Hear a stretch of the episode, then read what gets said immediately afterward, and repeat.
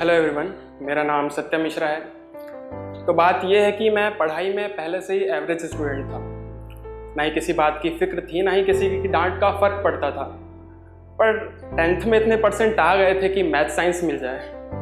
तो जब एलेवेंथ का सेशन शुरू हुआ तो साथ में प्रैक्टिकल्स भी शुरू हुए। और पाँच पाँच स्टूडेंट्स के ग्रुप बने। फॉर्चुनेटली मेरे ग्रुप में मेरे साथ सौम्या। सौम्या शर्मा। सौम्या क्लास की सबसे खूबसूरत लड़की थी सौम्या वो, जिसका रोल नंबर सबको याद था। सौम्या वो, जो कि अगर बगल से निकले तो पलट के देखना ज़रूरी हो जाता था। सौम्या वो, जिसके इंस्टाग्राम प्रोफ़ाइल को लगभग सभी लड़कों ने एक दफ़ा खोल के तो ज़रूर देखा हो वैसे उसने इसी साल एडमिशन लिया था, इसलिए किसी से ज़्यादा घुली मिली नहीं थी।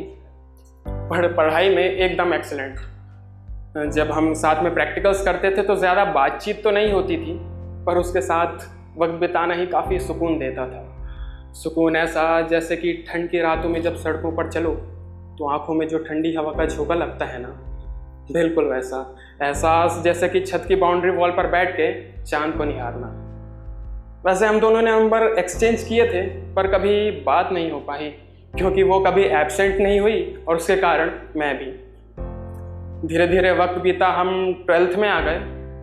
प्रैक्टिकल इस साल भी होते थे, पर वो मेरे ग्रुप में नहीं थी। धीरे धीरे वक्त बीत रहा था सेशन एंड होने पर था। प्री बोर्ड्स ख़त्म हो चुके थे प्रैक्टिकल एग्ज़ाम्स भी शुरू हुए थे, फिर ख़त्म हो गए थे। स्कूल का जब आखिरी दिन था तो उस दिन हर साल की तरह सारे स्टूडेंट हर एक स्टूडेंट की शर्ट पर याद के तौर पर कुछ ना कुछ लिख कर देते हैं। ये ये तोहफा ना बड़ा ही हसीन होता है। सोचो एक ही एहसास में सारे पन्ने पलट जाते हैं। तो जब सौम्या की शर्ट मेरे पास आई तो मैंने मैंने उसमें लिखने की बहुत कोशिश की पर कुछ लिख नहीं पाया। क्योंकि मैं तो उसके नाम के अलावा और कुछ जानता ही नहीं था। पर जानना ज़रूर चाहता था। हाँ मैं जानना चाहता था कि वो मेरे बारे में क्या सोचती। मैं जानना चाहता था कि जब मैं आँख बंद करता हूँ तो वो तो मुझे दिखाई देती है। पर जब वो आँख बंद करती है तो क्या मैं उसे दिखाई देता हूँ? क्या क्या उसे ब्लैक कॉफ़ी पसंद है? क्या उसे भी तारे देखना अच्छे लगते हैं? मैं जानना चाहता था कि क्या वो मेरी कविताओं को पसंद करती है। मैं जानना चाहता था कि क्या मेरी नामौजूदगी से उसे फ़र्क पड़ता है। पर बोर्ड एग्ज़ाम्स भी ख़त्म हो गए और फिर बात नहीं हो पाई।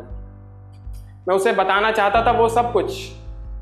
वो सारे एहसास, वो सारे जज्बात, वो सारी बातें जो कि पिछले दो सालों से मैंने अपने दिल के अंदर इकट्ठा करके रखी थी। मैं उसे बताना चाहता था कि जब वो मेरे साथ होती है ना तो मुझे दूसरी किसी बातों से फ़र्क नहीं पड़ता। है घड़ी के कांटे थम से जाते हैं, चारों तरफ़ सौंधी सी महक छा जाती है और मैं मैं उस वक्त में बस डूब जाना चाहता हूँ। पूरी कायनात हसीन हो जाती है। मैं उसे मैं उसे बताना चाहता था कि उसके फ़ोटोज़ के स्क्रीनशॉट लेते लेते मेरे मोबाइल की मेमोरी फुल हो गई है। कई दफ़ा व्हाट्सअप के स्टेटस उसे बताने के लिए ही होते थे।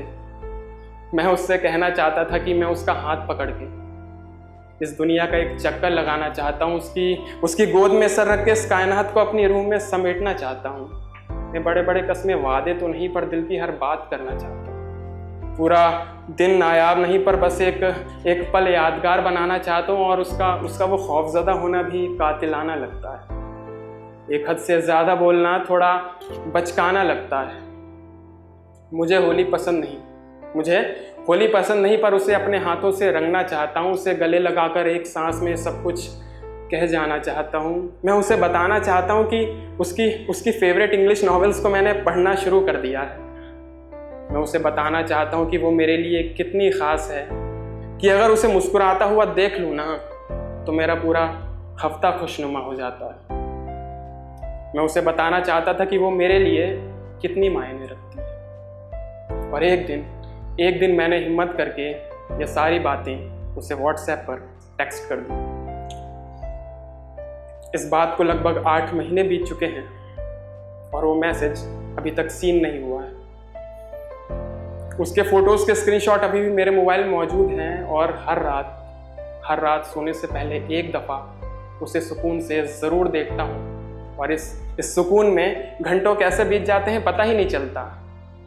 हाँ उस बात का थोड़ा बुरा तो लगा पर एहसास एहसास